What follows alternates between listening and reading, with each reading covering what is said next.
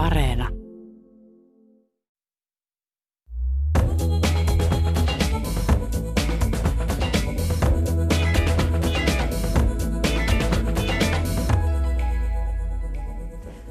Kulttuuri käsittelemme tänään kahta uutta kirjaa, jotka uudistavat Helsingin historian kirjoitusta. Venäläinen ratsuväen upseeri ja kenraalikuvernöörin adjutantti Ivan Timirjassev oli harrastaja valokuvaaja, josta tuli myöhemmin ammattimainen lehtikuvaaja.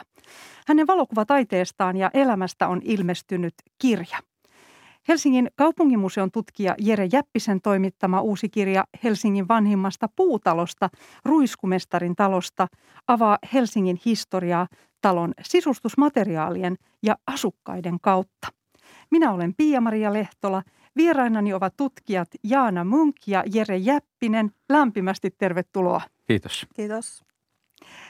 Aloitetaan lyhyellä esittelyllä näistä uusista kirjoista. Iisa Aaltosen ja Elina Maaniityn kirja Ivan Timirjassev, helsinkiläinen valokuvaaja, on saanut paljon huomiota mediassa ja keskustelua on herättänyt tämä hänen esiin tuominen. Ja kirja on tosiaan herättänyt kysymyksen, kuka tämä Timirjassev oli. Siitä keskustelemme kohta lisää.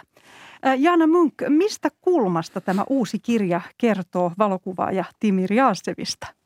No itse asiassa hän, äh, kirja kertoo ihan, ihan tota koko niin kuin hänen elämäntarinansa kulmasta, koska Timiri Assevista ei ole aikaisemmin julkaistu kirjaa. Ja, ja, ja tota, tosiaan äh, hänet tunnetaan hyvin näistä, näistä paljon käytetyistä Belle Epoque ja ensimmäisen maailmansodan aikaisista kuvista. Mutta hänessä oli sitten myös muita puolia, että tässä tulee tosiaan tämä ammattivalokuvaajan ja lehtikuvaajan työ myöskin – nostetaan esille. Ja sitten sellaisena asiana, kun pohditaan sekä tuossa alussa että lopussa tätä hänen niin kuin tämmöistä määrettä, mikä muukalaisuus, johon hänen, joka hänen on liitetty tässä myöhempinä aikoina, niin, niin oliko hän oikeastaan niin kuin muukalainen ja, ja mitä sillä on niin kuin ajettu takaa tai mitä, mitä siihen on niin kuin ajateltu sisältyvän, mutta että hyvin sitä käsitellään tässä kirjassa, että – ja tosiaan äh, tällä herralla oli monta lempinimeä. Tämä tulee esille ihan kirjan Joo, alku, alkusivuilla. Sivuilla Timiri, Timiiri ja ruotsiksi Timiiren. Ja kirjassa on myös pilapiirroksia tästä herrasta. Miten ne kertovat suhtautumisesta häneen? No, no ne kertovat just nimenomaan, että hän oli, oli tosiaan hyvin rakastettu hahmo ja, ja, ja suosittu helsinkiläisissä seurapiireissä ja mikä, mikä tota, ehkä tämmöinen pilapiirrosten määrä just kertoo siitä, että kuinka, kuinka tota, niin kuin, pitäen tai rakkaudella häneen sitten suhtauduttiin, että se, ne tuottivat sitten näitä pilapiirroksiakin aika paljon sitten hänestä, niin kuin hänen hahmostaan. Timirjassev oli kasvanut Pietarissa ja kirjassa kerrotaan myös, että Helsinki oli kuin pienois Pietari. Mitkä piirteet yhdistävät nämä kaksi kaupunkia? No äh, voi sanoa, että ei ehkä muuta kuin arkkitehtuuria. Ja tietysti täällä oli siis venäjänkielistä väestöä ja ortodoksinen kirkko, kun Timiri tuli tänne, että eikä, ei tämä nyt ehkä ihan ollut semmoinen niin kuin, äh, outo, outo paikka, äh, tota, osa Venäjän valtakuntaa, mutta, mutta tota, siis jos miljoonan asukkaan Pietarista 60 000 asukkaan Helsinkiin, niin on aikamoinen hyppy. Mutta mä oon jotenkin, mulla on itsellä tullut tässä, kun nyt on, on tämän asian kanssa ja lukenut ton kirja ja mitä hänestä kerrotaan, niin tullut sellainen kuva, että hän oli semmoinen niin kuin Helsingin kokoinen henkilö, että tuntui niin kuin viihtyvän hyvin tämmöisissä pienemmissä ympyröissä, että, että tota, ehkä semmoinen just, just tota sopiva, sopivan kokoinen asukas sopivan kokoiseen Helsinkiin, että – ja tämä pietarilaisuus näkyy meillä arkkitehtuurissa juuri uusklassisismin ja empiren tyylissä. Joo. Missä näitä rakennuksia on, missä hän koki olevansa kuin kotona? No ihan tuolla Helsingin keskustassa kyllä, että, että niissä paikoissa, missä hän niin kuin päivittäinkin työskenteli, että, että kyllä. Ja tietysti kirkko, kirkko niin kuin ortodoksinen kirkko ja näin. Että. Joo. Kirjassa on kiinnostava valokuva Timir Jassevin kodista – Hän asui Helsingin keskustassa eri osoitteissa. Tässä kuvassa hän nojaa itämaistyylisen plyysisohvan käsinojaan. Uusrenessanssityylisen kaakeliunin hyllyllä on arvokkaita antiikkiesineitä, pronssikullattu naisfiguuri ja kynttelikkö. Millaisesta perheestä hän tuli?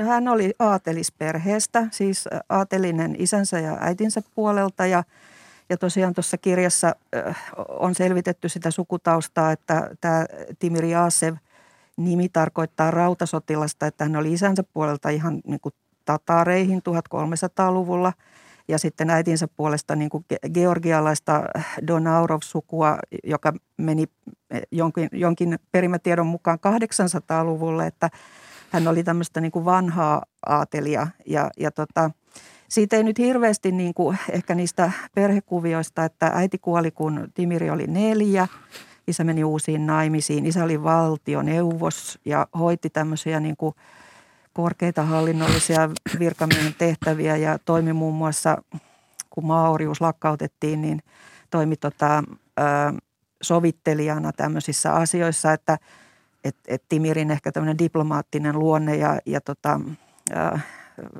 tämmöinen lepposuus ja, ja kyky olla ottamatta puolia, niin ehkä juontaa, on ehkä isän perintöä. Mutta tosiaan tähän sukutaustaan liittyy tietysti nämä, nämä, nämä on vähän hämärän peitossa, että onko se ehkä myyttisiäkin elementtejä, mutta että siitä on varmasti ollut hyötyä, että hän on niin kuin kyllä ihan, ihan tota, saanut aatelispojan kasvatuksen – hänen kodeissaan, tässä kirjassa on, on runsaasti kuvia hänen eri kodeistaan ja kiinnostavaa on, että hänellä oli itsestään myös valokuvia muutamassa asunnossa kirjoituspöydän yläpuolella.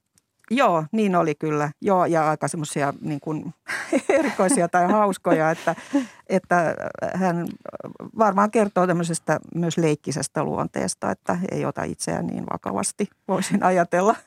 Ja, ja tosiaan mielenkiintoinen myös tämmöinen pieni valkoinen pääkallo löytyy hänen joulukuusen vierestä. Niin olikin, joo. Ja, ja, joo. Eli oli, oli filosofinen pohdiskelija.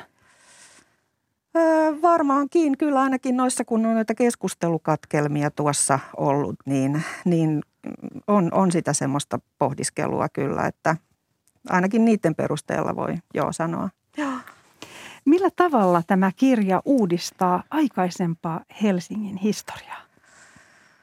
Öö, joo, ehkä nyt juuri tietenkin se, että on nyt sitten koottu sitä tietoa. Vähän koronakin pisti kapuloita tietysti tuohon tutkimustyöhön, niin Iisa ja Elina on kertonut, kun ei päässyt, päässyt muun muassa Venäjälle sitten tutkimaan. Että tietysti se, että se on kootusti, kootusti niin kuin tämän Dimiriasevin elämänvaiheet ja sitten se, mitä hän niin kuin teki ja sitten tietysti, tietysti tämä, niin kuin tämä pohtiminen – pohtiminen niin kuin hänen, hänen tavallaan tästä muukalaisuus versus helsinkiläinen niin kuin asetelmasta, että sen – se on ainakin niin kuin, ja, ja tosiaan niin kuin nyt saatiin, kuvathan ovat olleet pitkän aikaa käytössä ja esillä tuolla Helsinki kuvia.fiissäkin, että, että tosiaan ne ovat sillä tavalla kyllä olleet esillä, mutta että, että tässä on nyt tämmöinen niin kuin kuratoitu kokonaisuus tietyllä tapaa parhaista asioista tai parhaista kuvista, niin, niin tota, mm, mitähän mä nyt sanoisin –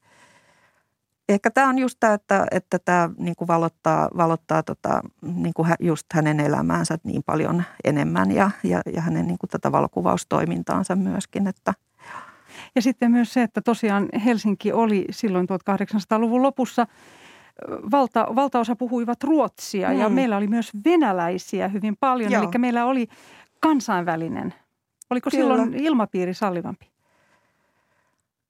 Äh, niin, oli, oli varmaan silloin ennen kuin sitten näitä venäläistämistoimia alkoi, että, että Helsingissä oli kyllä paljon muualta tulleita, niin kuin aina on ollut. Että, ähm, sittenhän tosiaan Timiri, Timirihän on, on elänyt kiinnostavan elämänvaiheen nimenomaan nämä Suomen turbulenttiset vaiheet sitten 1800-luvun lopulla ja, ja sitten 1900-luvun alussa, kun päädyttiin itsenäisyyteen, että sinänsä elänyt niin kuin hyvin niin kuin mielenkiintoisen ajanjakson todellakin. Et, et toki se näkyy jonkin verran noissa kuvissa, jos ajattelee niitä ensimmäisen maailmansodan aikaisia sotilaskuvia, mutta myös jotenkin niin kuin, niin kuin mun mielestä hän on sellainen niin kuin utelias ihminen ollut selkeästi, niin kuin, että se näkyy noista kuvista. Että sellainen, jos, jos muualta tullut katsoo, katsoo niin kuin uutta paikkakuntaa, niin mun mielestä sekin tietysti näkyy siinä, mutta että jotenkin sellainen niin kuin kuljeskelija ja,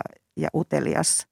Ja niin hän sanoi itsekin, että hän oli ensin vain näppäilijä niin kuin valokuvaajana ja sitten alkoi vasta vakavammin harrastaa tai kuvata. Keskustelemme kohta ohjelman aikana vielä hänen valokuvaustaidosta, miten se kehittyi. Nyt siirrymme Helsingin kaupunginmuseon tutkija Jere Jäppisen mukana sinun uuteen kirjaan. Olet toimittanut kirjan Helsingin vanhimmasta puutalosta, Ruiskumestarin talosta. Ja tämä kirja avaa myös Helsingin historiaa talon sisustusmateriaalien ja asukkaiden kautta. Vuonna 1816 rakennettu puutalo Kristianin katu 12 on ollut uuden tutkimuksen kohteena. Mitä uutta tutkimustietoa on löytynyt itse talosta? Aloitetaan sisustusmateriaalien kautta. No sisustusmateriaalit ja koko rakenne on siinä talossa sikäli harvinainen ja ainutlaatuinen, että se on poikkeuksellisen hyvin säilynyt ikäisekseen rakennukseksi. Se on aina pidetty hyvin varovaisesti ja sitä on korjattu no helläkätisesti tai vähän niin, että sitten kun se lopulta saatiin museokäyttöön 1970-luvulla, sieltä saatettiin löytää aivan ällistyttävän vanhoja kerrostumia. Siellä on paljon alkuperäisiä osia, yli 200 vuotta vanhoja osia seinissä, lattioissa, katoissa, näissä puurakenteissa – ja ehkä vähän yllättävämpää on se, että nimenomaan vaikka nämä seinäpinnoitteet, eli tapettikerrostumia, oli säilynyt aivan ensimmäisestä asti, että sieltä on mahdollista tänäkin päivänä nähdä 1220-luvun lumpupaperitapetteja. Täytyy kysyä, oliko nämä tapetit, maalattiinko nämä silloin akvarelliväreillä vai millä ne oli maalattu?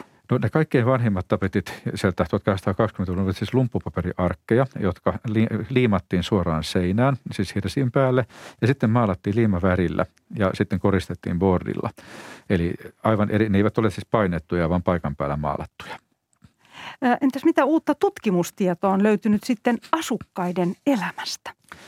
No siinä ehkä saavutettiin suurempia yllätyksiä ja paljon enemmän uutta tietoa, että lähdimme nimenomaan tuota talon henkilöhistoriaa ja omistajien vaiheita selvittämään, koska se tieto oli jäänyt varsin aukolliseksi aikoinaan museota perustettaessa.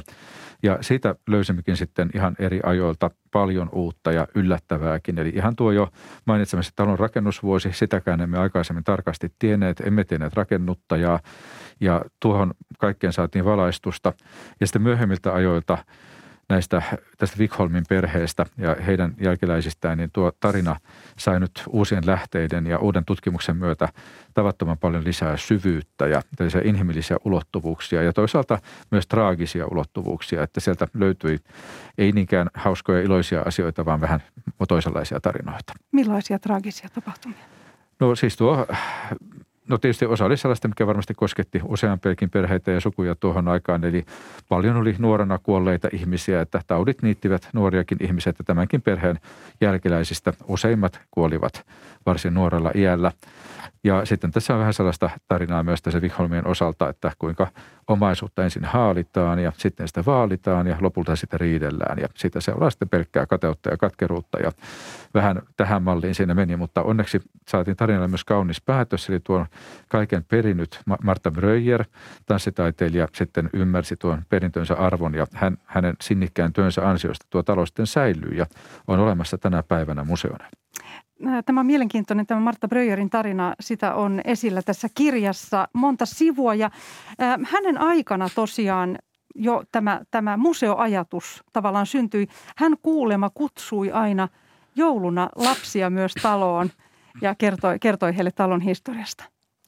Kyllä, Martta Bröjer, joka siis peri äidiltään tuon sukunsa rakennuksen, hän ensin piti sitä ihan vuokratalona, kuten se oli pidetty pitempään ja ei itse ajatellut edes asua siellä, mutta varsin varhain jo 30-luvun alussa hän näyttää siitä oivaltaneen sen rakennuksen arvon ja esimerkiksi sitä, sitä, jota tunnemme koululaisten aineita. Hän kutsui koululaisia tutustumaan taloon ja niistä kouluaineista voi lukea, että hän jo silloin oli sanonut, että hän haluaa, että nämä talot säilyvät ainakin koko hänen elämänsä ajan. Ja tästä aktiivisempaa museoimista hän lähti ajamaan sitten 50-luvun alussa, jolloin hän tarjosi taloja kaupungille ostettavaksi sillä ajatuksella, että hän saisi asua itse niissä elämänsä loppuun ja sitten talot siirrettäisiin Seurasaareen. No kaupunki ei tähän lähtenyt silloin, mutta sitten 70-luvulle tultua, niin no siinä vaiheessa Martta oli jo pitkään tätä taloa hoitanut, tehnyt yhteistyötä kaupungimuseon kanssa ja esitellyt sitä kuin museo. 60-luvulta tunnetaan useita lehtiartikkeleita, joissa hän esittelee taloa ja kutsuu ihmisiä tutustumaan siihen. Ja sitten 70-luvulle tultua sitten kaupunki oli valmis sen ostamaan ja sitten se tuli aivan oikea museo. Millä tavalla nämä kaikki uudet tiedot näistä aikaisimmista omistajista paljastuivat teille? No ihan sinnikkään tutkimustyön kautta, että tässäkin, kuten Jaana jo mainitsi, niin pandemialla oli osansa asiaan. Eli siis tarvitaan pandemia, jotta museon tutkijalla on aikaa tutkia oikein kunnolla. keskittyä. Eli keskittyä kerrankin tutkimukseen ja me saatoimme ensinnäkin sukeltaa meidän museomme omiin arkistokokoelmiin. Että meillä on tuon Martta Bröjerin valtava arkisto on meillä, joka on ollut järjestämätön ihan näihin asti. Nyt se muutama vuosi sitten inventoitiin ja me viimeinkin pääsemme ihan tosissaan tutkimaan ja lukemaan, mitä kaikkea siellä on. Ja sieltä löysimme myös kirjemateriaalia ja muuta, jota saatamme täydentää monilla muilla lähteillä. Ja siitä saatiin tuota Wikholmien tarinaa ja Marta Bröjerin tarinaa avattua. Mutta nuo vanhemmat ajat, niitä lähdettiin sitten tutkimaan.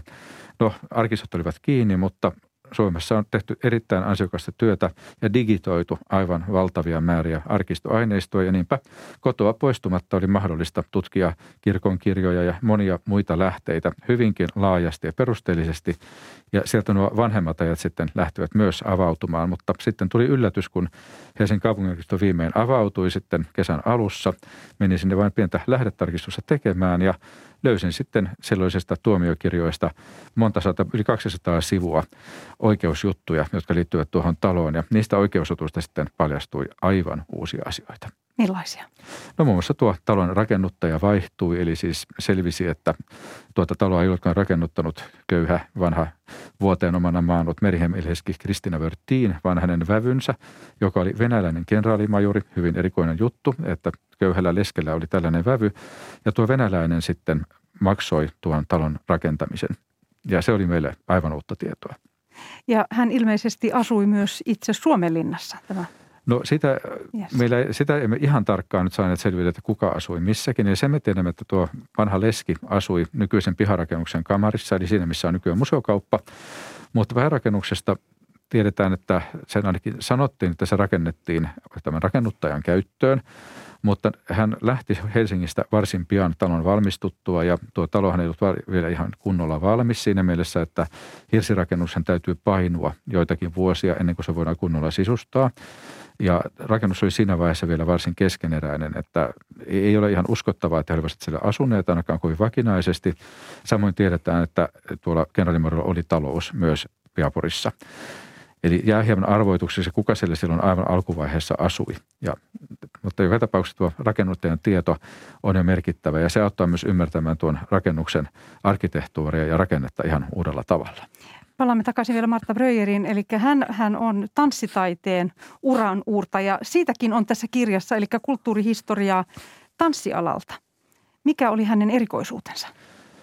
No tuo aika, jolloin Marta Breuer lähti tanssin alalle, oli tanssin murroskautta. Eli moderni tanssi alkoi silloin 1900-luvun alussa murtautua esiin, haastaa klassisen baletin kaavat ja muodot ja etsiä aivan uusia vapaita tanssin muotoja. Varsinkin Saksassa tuota uutta etsimistä tehtiin innokkaasti ja Suomessakin siihen oli herätty. Ja meillä oli jo uranuluttajia täällä Suomessa, niin kuin Maggie Griepenberg ja Herta Idman, joka oli Marta Breuerin opettaja. Ja Marta oli sitten tuo Herta Idmanin koulun lahjakkuus ja häntä sitten kannustettiin jatkamaan opintojaan. Hän lähti Saksaan hakemaan Mari Wigmanin kuuluisan saksalaisen koreografin ja tanssijan koulusta lisäoppia. Ja sieltä hän sitten toi näitä uusia aatteita Suomeen ja kehitti niiden pohjalta oman tyylinsä, jota hän kutsui nimellä Bröjerismi tai Bröjer-tyyli. Ja sen ytimessä oli ajatus tanssista lausunnan säästyksellä, siis kokonaan ilman musiikkia, mutta runon lausunnan säästyksellä. Ja hän, tämä Marta taide on siitä kiinnostavaa, että hän yhdisti toisaalta tällaista oman aikansa radikaalia, uutta etsivää avantgarde-taidetta suomalaisen Kalevalan romantiikkaan, hän alkoi tehdä tanssia kalevalaiseen runouteen. Hmm. Äh, harrastikohan tätä tanssia myös Ruiskumestarin talossa? hän ei itse asunut siellä siinä vaiheessa vielä, että hän muutti sinne vasta sitten 50-luvulla. Millä tavalla tämä Jere Jäppinen sinun toimittamasi kirja uudistaa aikaisempaa Helsingin historiaa? No koko kaupungin näkökulmasta kysymyksessä on tämmöinen mikrohistoriallinen mikrotason tutkimus, joka keskittyy yhteen taloon ja sen omistajiin. Mutta siinä ehkä juuri näkyy tuo menneisyyden yletön runsaus, joka itsenikin löi ällikällä, että jos vain tuli välillä mieleen, että jos siis jokaisesta Helsingin tontista ja talosta olisi mahdollista, olisi lähteitä, olisi aikaa ja mahdollisuus tutkia niitä näin tarkasti, niin varmaan yhdestä jos toisestakin paikasta löytyisi mitä hämmästyttävimpiä tarinoita. Eli tämä oli vain itselleni jälleen kerran sukellus siihen, miten pohjattoman runsas ja loputtoman kiinnostava menneisyys on. Ja toisaalta myös se, että miten vaikeaa tuo valtava runsaus on tiivistää sellaisiksi tarinoiksi, että siinä vielä lukijakin pysyy kärryillä.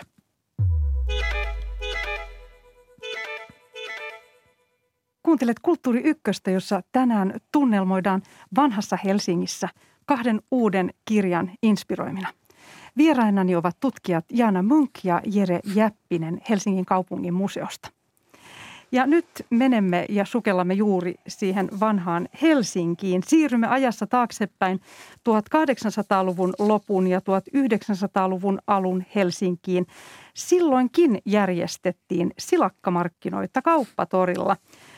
Timiriasev valokuvasi Helsinkiä ja esimerkiksi silakkamarkkinoita kauppatorilla ja erilaisia kaupunkilaisia valokuvat venäläisestä sotaväestä Helsingissä ensimmäisen maailmansodan aikoihin ovat merkitykselliset. Millä tavalla, Jaana Munk?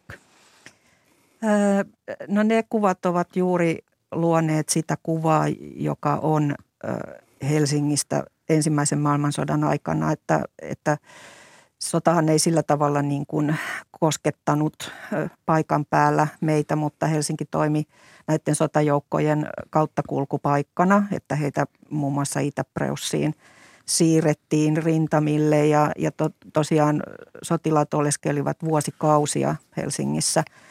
Ja tosiaan se, että, että niitä on Timriasse päässyt kuvaamaan, niin johtuu just siitä, että kun hän oli korkea sotilasvirkamies, siis kenraalikuvernöörin adjutantti, niin hänellä on selkeästi ollut pääsy lähemmäs näitä sotilaita, jotka viettivät siellä niissä kuvissa, niin kuin näkyy, on kuormastokuljetuksia ja ratsastetaan hevosella ja, ja, tai harjoitellaan ja, ja tota noin, niin vietetään vapaa-aikaakin ja tällä tavalla.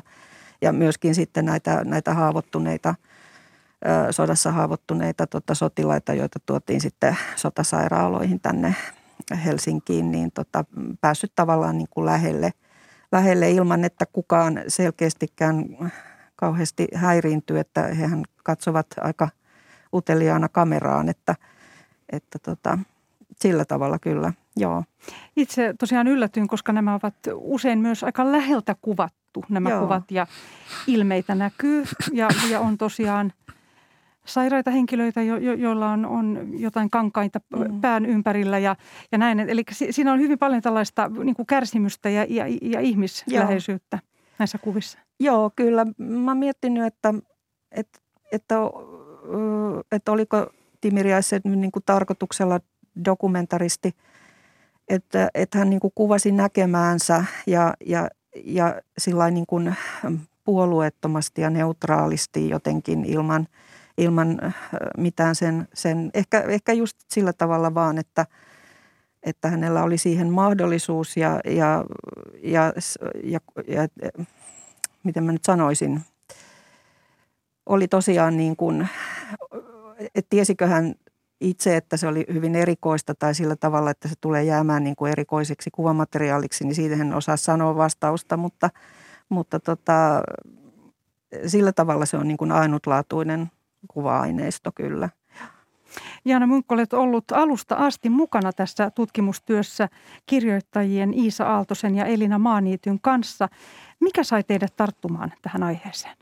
No itse asiassa siis museollahan päätettiin jo ennen kuin tämä onnellinen sattuma, että Iisa ja Elina olivat tekemässä elämäkertaa, niin kävi ilmi, että, että meillä on museolla tehty – monia valokuvakirjoja, niin kuin on Signe Branderista jo kolme kirjaa ja, ja, ja on Simoristan kokoelmista ja Kari Haklin ja, ja muitakin on valokuvakirjoja, niin oli päätetty tosiaan, kun tätä käytetään niin paljon kuitenkin, on käytetty suomalaisissa historiateoksissa näitä Timirin kuvia, niin tehdä valokuvakirja. Mutta tästä kasvoi sitten tällä onnekkaalla yhteensattumalla niin myös elämäkerta. Elämäkerta, mikä on nyt tuottanut sen, että olemme sitten toivottavasti tekemässä vastaisuudessakin tämmöisiä elämäkerrallisia valokuvakirjoja. Eli, eli on niin kuin tämmöinen hybridi, että on sekä että ja, ja se on mun mielestä tosi hyvin onnistunut tässä Timiri Assevissa, että, että tota, mm, Joo, mikä oli kysymys? Voidaan siirtyä seuraavaan, tuo oli hyvä vastaus. Helsingin kaupungimuseo tosiaan osti ensimmäisen erän Timir Jassevin ottamia valokuvia – sata vuotta sitten Kyllä. vuonna 1921.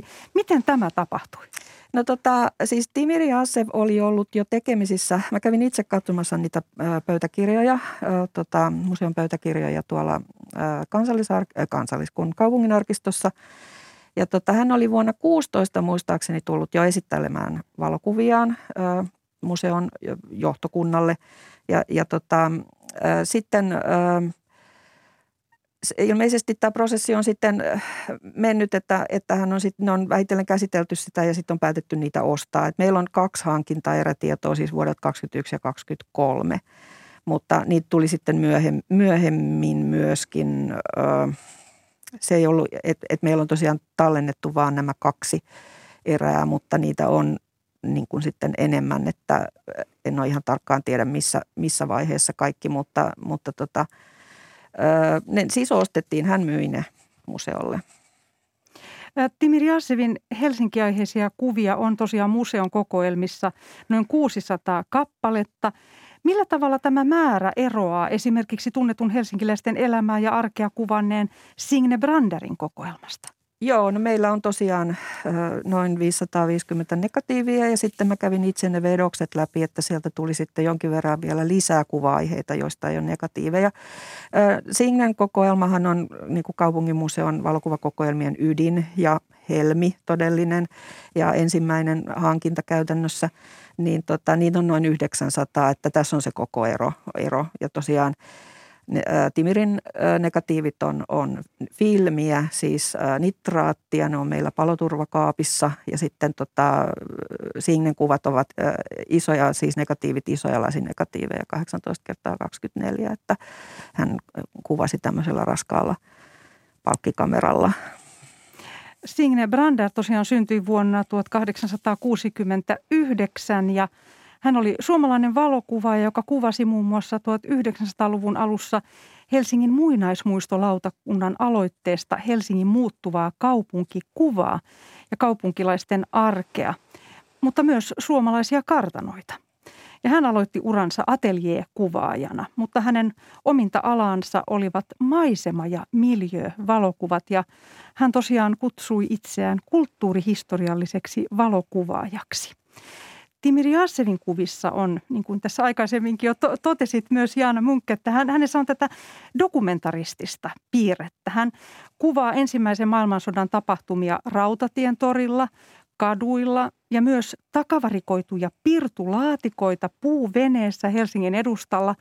Oliko hän dokumentaristi? No joo, sitä mä tuossa jo, jo pohdin, että oliko se niin kuin tarkoituksellista dokumentointia, että – en osaa siihen vastata, että jotenkin mulla on tullut, on tullut sellainen kuva hänestä, että hän oli sitten kuitenkin enemmän niin kuin kuljeskelija ja kuvasi niin kuin kiinnostavia kohteita, mutta en pidä sitä mahdottomana, niin kuin, että, että myös tämmöisessä dokumentaristisessa mielessä. Ja sitten varmaan se lehtikuvapuoli on nimenomaan, kun hän, hän myi kuviaan lehtiin, niin siinä on selkeästi semmoinen dokumentaristisempi niin kuin leima, että ne kuvat, joita käytettiin, niin oli enemmän sitten niin kuin dokumentteja siitä, niistä lehti, lehtijuttuihin liittyvistä asioista. Että. Hän tosiaan kuvasi Suomen Kuvalehden kansikuviakin hmm, kyllä. Ja, ja, ja muita tällaisia viikko, viikkolehtiä, joissa oli ajankohtaisia aiheita.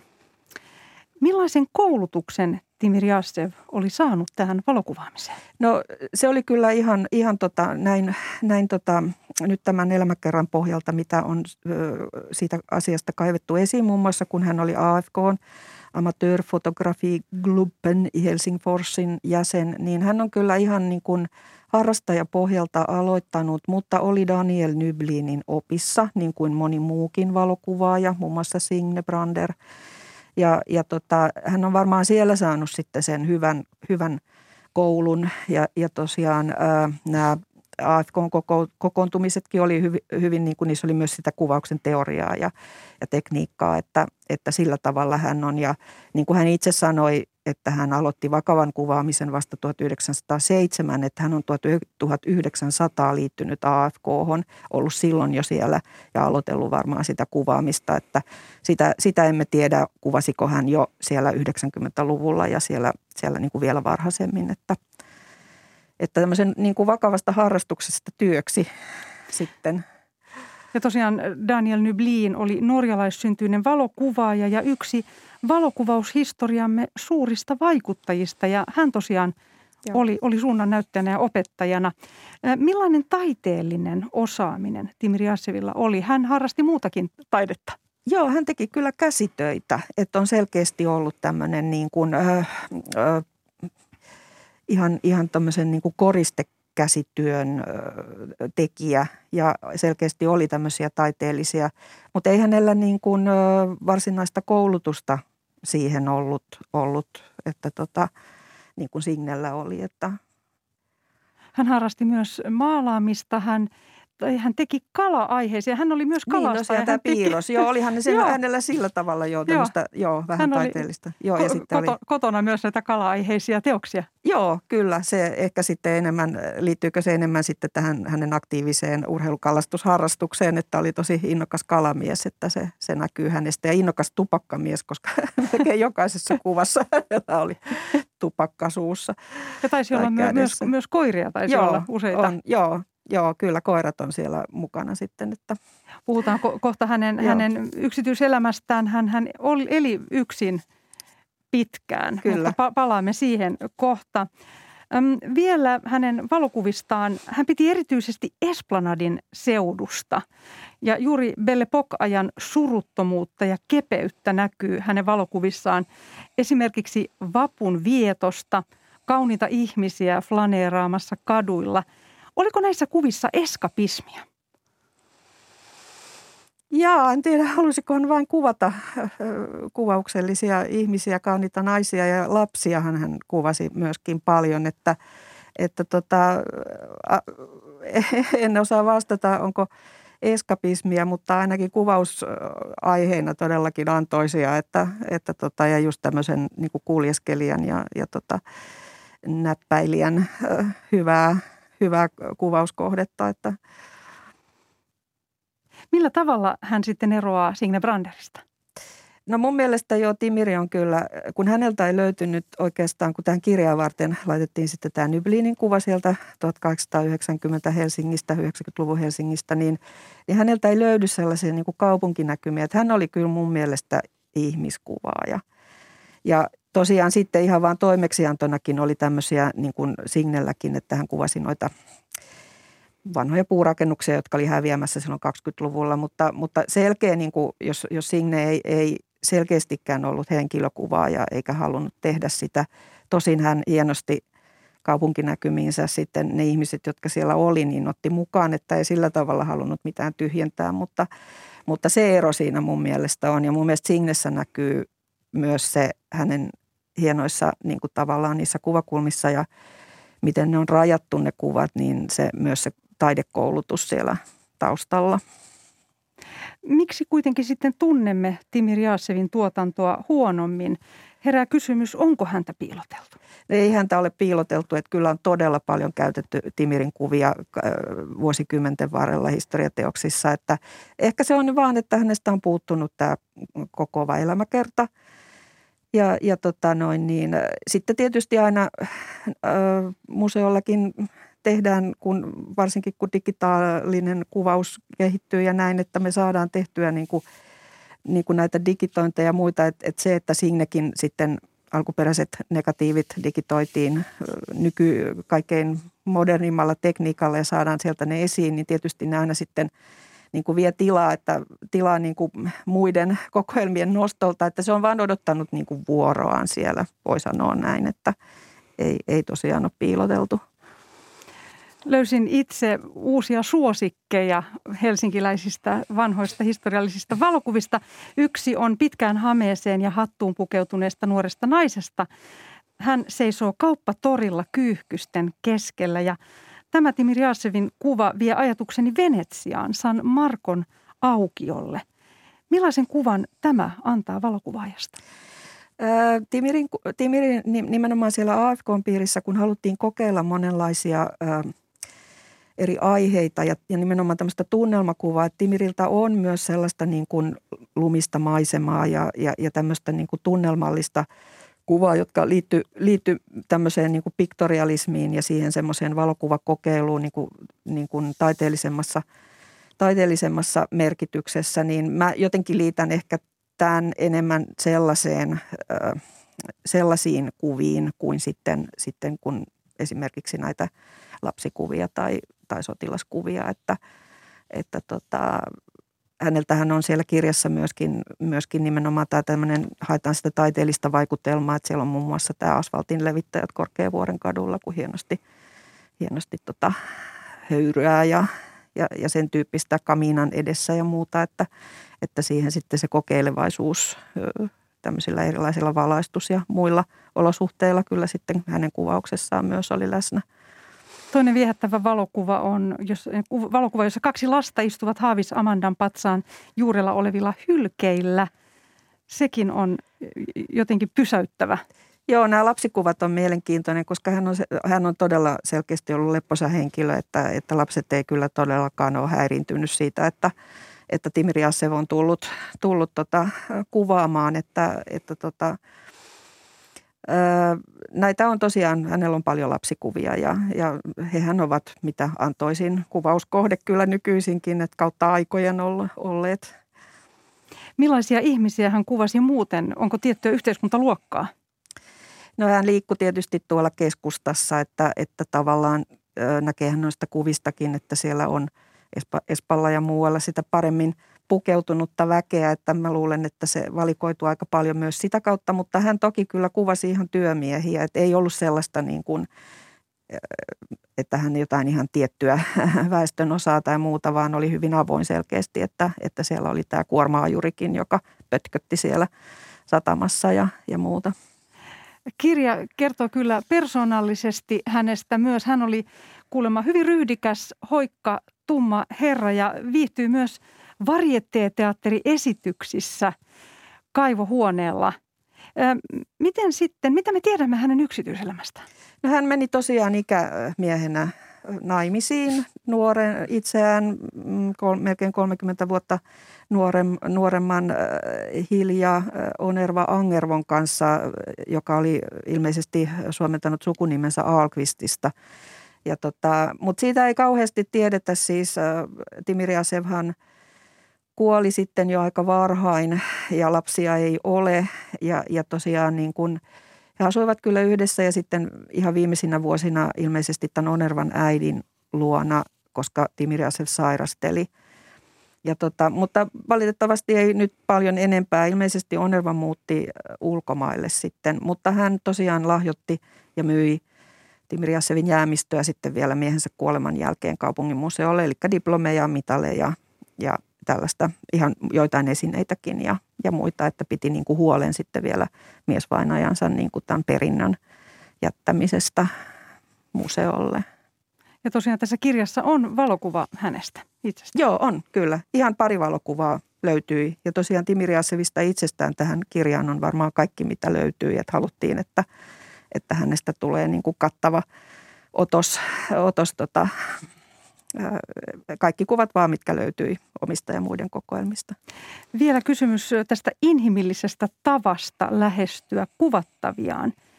Millä tavalla Jana Munk se sinusta näkyy näissä valokuvissa?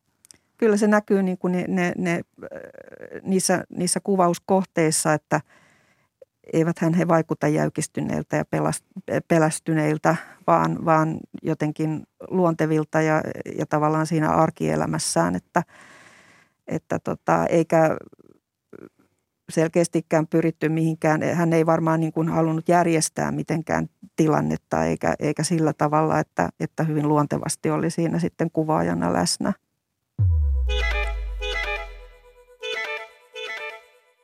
Kuuntelet Kulttuuri Ykköstä, jossa tänään tunnelmoidaan vanhassa Helsingissä kahden uuden kirjan inspiroimina. Vieraina ovat tutkijat Jaana Munk ja Jere Jäppinen Helsingin kaupungin museosta. Ja nyt siirrymme taas takaisin Helsingin Kruununhakaan. Keltaiseksi maalattu pieni puutalo on siellä Kristianinkatu 12. Taloa kutsutaan Ruiskumestarin taloksi. Ja nyt kysyn vielä, milloin tästä Helsingin vanhimmasta puutalosta tuli museo? Museoksi sitä te, tuli sitä vasta 70-luvulla, eli siis vuonna 1974 Marta Bröjer, talon viimeinen omistaja, myi sen Helsingin kaupungille. Ja sitten pitkien tutkimuksen ja perusteellisen korjauksen jälkeen talo avattiin museona vuonna 80. Äh, kun astuu sisälle taloon, siellähän on aika matala tila. Onko se kaksi metriä ja vähän päälle kaksi metriä on se huonekorkeus, että hyvin matala ja intiimi tila kyllä. Kyllä, ja, ja siellä on kolme huonetta. No kolme huonetta ja keittiö, eli siinä on siis sali ja kaksi kamaria ja sitten on keittiö yhdessä kulmassa ja pieni eteinen. Ja jos ajatellaan tätä taloa vielä, niin, niin siellä on hyvin semmoinen intiimi tunnelma. Ja itse ainakin rakastan porsliinia, niin huomasin, että siellä on venäläisiä porsliiniastioita ja vanhoja kauniita soppakulhoja esimerkiksi. Miten nämä ovat kootu? Onko siellä oikeita aitoja ruiskumestarin talon väen esineitä? No valitettavasti tuosta Vikholmin perheen sisään kotimuseo on ajoitettu 1860-luvun alkuun ja se on rakennettu ikään kuin tuon Vikholmin perheen kodiksi siihen aikaan, mutta valitettavasti tuosta Vikholmin perinnöstä ei ole meille tullut yhtä ainutta esinettä suoraan. Eli siitähän suuri osa hävisi jo kauan sitten, kun Alexander Vikholm kuoli 1896. Sitä perinnöstä iso osa myytiin huutokaupalla, ihan siis perinnönjaon helpottamiseksi. Ja sitten myöhemmin, kun hänen tyttärensä Augusta Nevalainen kuoli 1912, silloin myytiin taas lisää ihan samasta syystä, että se perinnönjako helpottuisi ja velkoja saatiin peitettyä, niin tuosta irtaimistosta hyvin suuri osa hävisi jo näiden huutokauppojen myötä yli sata vuotta sitten. Ja se vähän, mitä Marta Breuerille oli jäänyt, niin sen hän sitten antoi perinnöksi muualle. Eli museon ei ole niitä alkuperäisiä esineitä riittänyt. Mutta te olette löytäneet kuitenkin samantyyppisiä, samanhenkisiä esineitä. Kyllä, kyllä. Siis mitä museossa tehtiin sitten, meillä on siis lähteinä käytetty niitä perukirjoja, jotka ovat olemassa. Eli tiedämme no perukirjatasoisesti, minkä tyyppistä esinestä siellä on ollut. Ja sen pohjalta on sitten museonomista kokoelmista on koottu sitten esineitä, jotka olisivat voineet olla siellä. Että samantyyppisiä ja vähän samaan tapaan rakentuneet kuin todelliset kodit, että siellä kaikki esineet ole samanikäisiä, vaan kuten oikeatkin kodit, ne rakentuvat ajan mittaan eri ikäisistä tavaroista. Haluan vielä palata näihin tapetteihin, joista puhumme ohjelman alussa. Kirjassa esitellään paljon näitä erilaisia tapettikerrostumia. Mistä nämä tapettikerrostumat kertovat? No ne merkittävällä tavalla kertovat siitä, miten sisustuksen muodit ja ihanteet ovat muuttuneet. Eli nuo vanhimmat tapetit, joita sieltä löytyy, sieltä löytyy myös tällaisia roiskemaalattuja lumpupaperitapetteja, löytyy salista sellaisia yksiverisiksi maalattuja hienoja tapetteja bordeinen. Mutta kun aikaa kuluu sitten eteenpäin, päästään 1800-luvun puoliväliin, perustetaan Helsinkiinkin ensimmäinen tapettitehdas 1849 ja myöhemmin lisää. Ja alkaa tulla teollisesti painettuja niin sanottuja ranskalaisia tapetteja. Ne eivät suinkaan tulleet Ranskasta, vaan niiden mallit tulivat Ranskasta, mutta ne kutsuttiin ranskalaisiksi tapeteiksi. Ja sitten näistä, niitä tapetit tietysti aika nopeaan tahtiin likaantuivat ja menivät huonoon kuntoon, ja niitä sitten ihan muutaman vuoden välein sitten tapetoitiin uudelleen, ja niinpä niihin seiniin kerrostui hyvinkin paksuja ja monikerroksisia tapettisarjoja. Ja niistä on hyvin mielenkiintoista seurata, miten muodit ja maut ovat muuttuneet eri aikoina. Ja siellä tosiaan ne vanhimmat teolliset tapettikerrostumat ovat aivan sieltä 1850-luvulta tuon Helsingin ensimmäisen Suinmanin tapettitehtaan vanhinta mallistoa. Mm. Tosiaan Ruiskumestarin talo on erittäin rakastettu myös joulun aikaan ja viime sunnuntaina siellä oli avoimet ovet ja oli myös jouluohjelmaa. Ja mekin tässä ohjelman lopussa nyt keskustelemme vähän Ruiskumestarin joulusta. Ja tosiaan joulukuusi Joulukuusihan alkoi yleistyä suomalaisissa kodeissa vasta vuosisadan vaihteessa 1900-luvulla, mutta helsinkiläisissä säätyläiskodeissa niitä oli jo 1800-luvun alkupuolella. Ja Ruiskumestarin talon joulukuusi on pienikokoinen ja se on laitettu lahjojen kanssa pienen pöydän päälle. Oliko tämä tavallista siihen aikaan? Oli siis se, ne vanhimmat kuvaukset, joita joulukuusesta on Suomesta ja muualtakin, niissä usein ne kuuset ovat pöydällä, ne ovat pieniä ja meidän makuumme ehkä vähän vaatimattomimmin koristeltuja.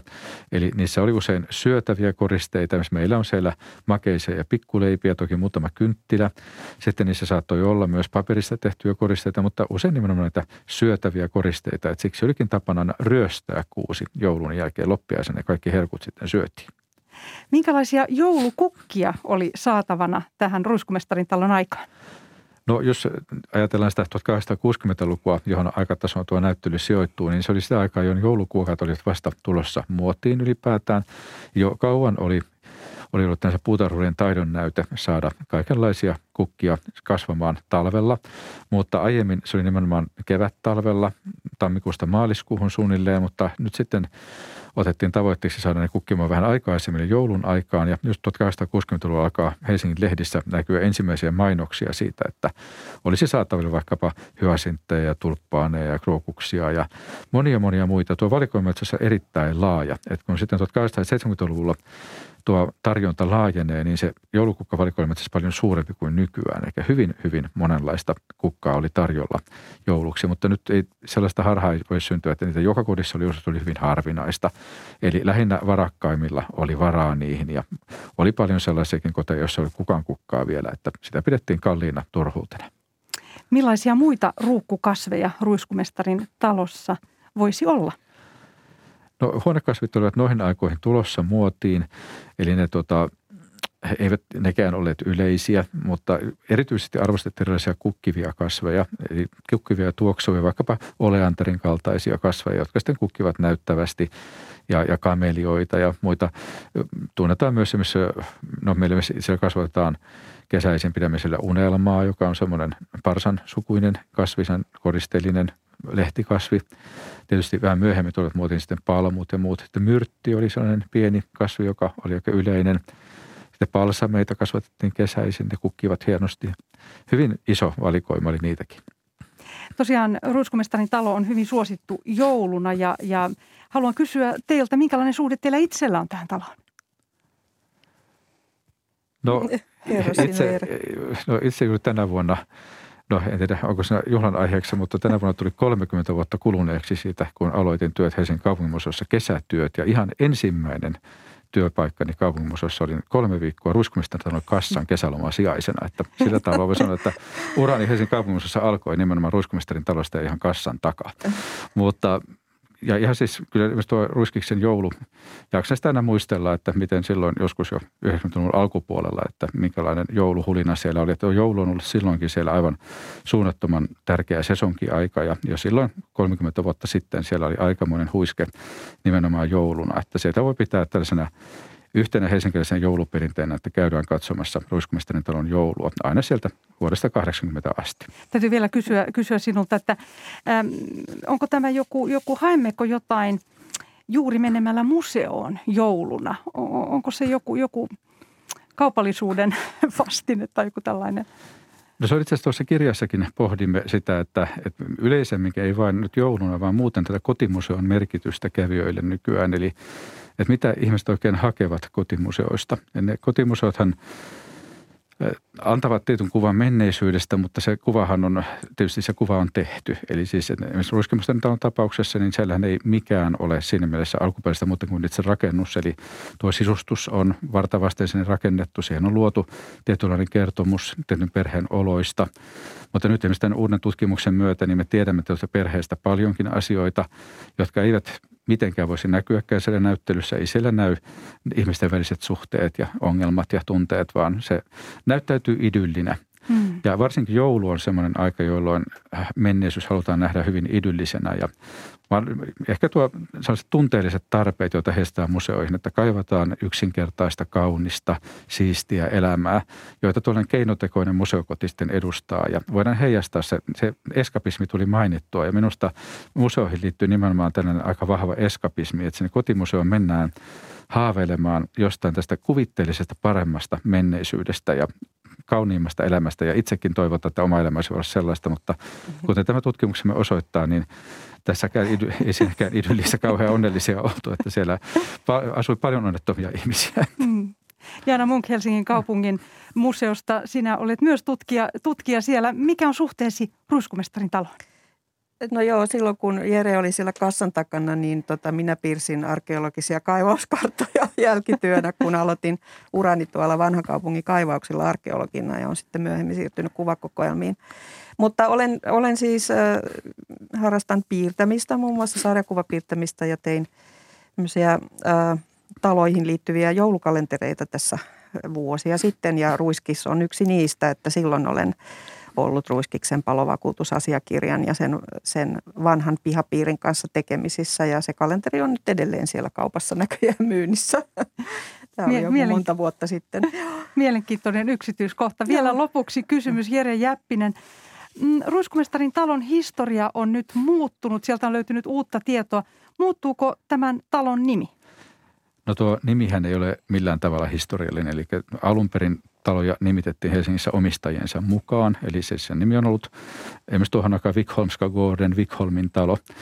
Mutta kun tuota museota perustettiin silloin 70-luvulla ja löydettiin se tieto, että talon ostaessaan Alexander Vikholm toimi virkaa tekevänä ruiskomestarina. Tuo titteli kuulosti niin hauskan kutkuttavalta ja hyvältä markkinointinimeltä, niin se sitten valittiin museolle nimeksi.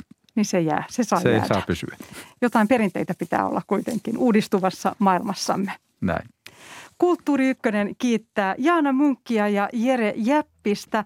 Ja mukanani täällä studiossa oli äänitarkkailija Panu Vilman ja tuottajana toimi Olli Kangassalo.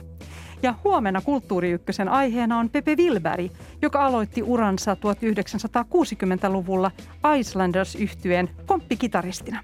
Urallaan Wilberg on ehtinyt voittaa myös Iskelmä Finlandia-palkinnon ja vuoden 2014 peräti kolme Emmaa kerännyt Pepe ja Saimaa soololevy päivitti 70-luvun perinteitä ja nimettiin vuoden parhaaksi levyksi Soundi-lehdessä ja Radio Helsingissä. Pepe Wilberg täyttää 70 vuotta joulukuun 17. päivänä ja silloin huomenna tätä vähän jo juhlitaan ennakkoon. Toimittajana on silloin Ville Talola. Kaikkia Kulttuuri Ykkösen lähetyksiä voit kuunnella Yle Areenasta. Minä olen Pia-Maria Lehtola. Oikein kaunista päivän jatkoa teille kaikille.